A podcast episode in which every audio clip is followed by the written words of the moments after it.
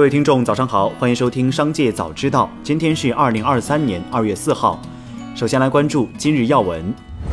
国务院联防联控机制综合组发布通知，自2月6号0时起全面恢复内地与港澳人员往来，取消经粤港陆路口岸出入境预约通关安排，不设通关人员限额，恢复内地居民与香港澳门团队旅游经营活动。通知发布后，香港和澳门旅游相关信息热度大涨。2月2号，香港拟向全球旅客和本地居民派发50万张机票，澳门今年机票优惠项目可向内地、台湾地区及海外送出12万张机票。据悉，微信已经全量开放使用同一手机注册辅助账号功能。早在去年的时候，微信就已经在小规模的灰度测试该功能。想要注册辅助账号，微信号需符合下面两个条件：微信号注册时长需要满2年以上，且微信号近1年没有封号记录。进入微信的设置，切换账号，点击账号列表下方的添加账号，再点击注册新账号，在注册方式中选择通过当前微信的手机号辅助注册，后续按照提示即可完成注册。再来关注企业动态。近日，中航基金副总经理兼首席投资官邓海清在谈到一些年轻人抱怨收入太低不敢消费时表示，现在很多年轻人真的很不像话，很少有年轻人去反思，可能是因为自己的专业素养能力水平不够，所以才那么低的工资。可能在泰国或者在越南，1半的工资就能干和你一样的活。此番言论引起轩然大波，大量年轻网友留言称自己被 PUA， 还有人表示手中有中航基金的都给我赎回，让他也知道一下什么叫能力不足。据报道，渣打银行周五表示，已获中国证监会批准在内地设立一家证券公司。该行表示，该公司将获得人民币 10.5 亿元的初始注资，注资范围包括承销仅限资产支持证券的资产管理、自有账户交易和经纪业务。2月2号有消息称，蔚来开始针对2022款 ES6 和 ES8 进行降价促销，价格降幅最高超过10万元。2月3号，蔚来汽车联合创始人总裁秦力宏回应称， ES8、ES6 和 EC6 3款车型即将迎来换代，老款车型还有部分展车和现车，根据车龄和车辆状况给出额外的优惠政策，不存在全线降价。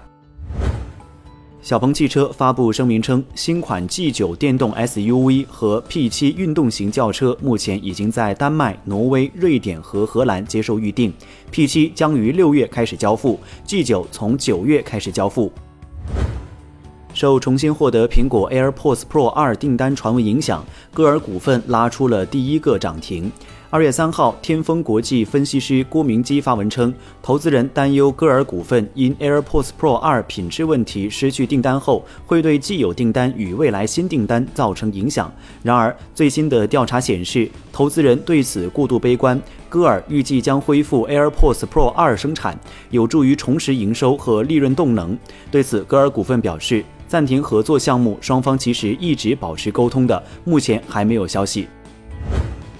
近日有消息称，宝马对旗下部分车型进行涨价，涨价幅度在2000元至2万元，涉及5系、i3、iX3 等多款热门车型。宝马方面回应中新经纬称，部分宝马品牌在中国的在售车型确实在2023年2月1号正式上调厂商建议零售价，主要是受到全球范围内的通货膨胀、原材料及物流成本不断上涨以及供应短缺等影响的原因。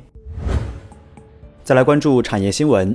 3号，经济日报发文称，用工荒折射出的正是长期以来城镇化进程中农民工无法真正融入城镇生活的现实。年轻人宁愿送快递也不进工厂，即便是招到人也留不住人，居高不下的用工成本甚至已经成不少制造企业转型升级的障碍。破解用工荒难题需各方合力。近日，辽宁大学校长于淼杰表示，投资不过山海关这句话对整个东北经济的伤害是不可估量的。于淼杰指出，之所以会出现这个问题，的确是原来有一些地方办事不讲诚信，然后又形成了一个过高的交易成本，对地方的经济冲击很大，特别是这里老百姓逐步也失去信心，这就更糟糕了，信心比金子还重要。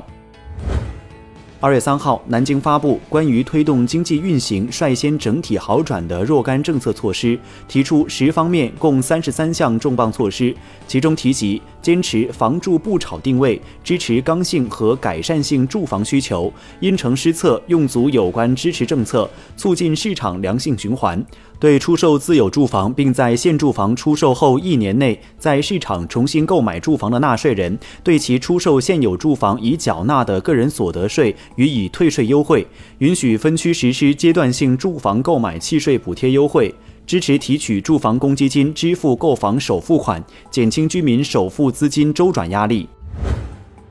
近日，30岁女子买70万平小岛成岛主话题引发网友热议。当事人张女士表示，岛是家族的公司买的，用途并不排除商业，但又不仅限于商业。我很不愿意看到有的自媒体为了流量刻意误导是个人通过拍卖拿到的。对于小岛未来的规划，张女士表示，如果未来有一天真如大家所言开发得很美好，那我一定在能力范围内邀请和欢迎大家来岛上玩。